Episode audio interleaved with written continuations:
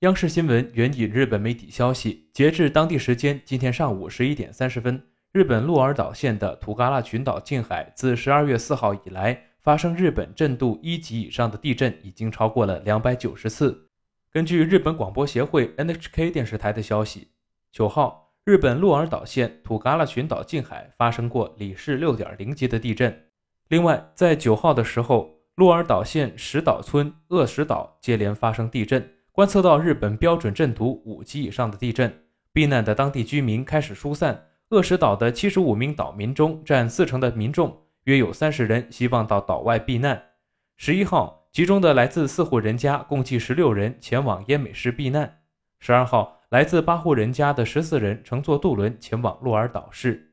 当地的气象部门呼吁。在今后几周的时间内，要注意日本标准震度五级以上的地震。这里是羊城晚报广东头条，我是主播陈子燕。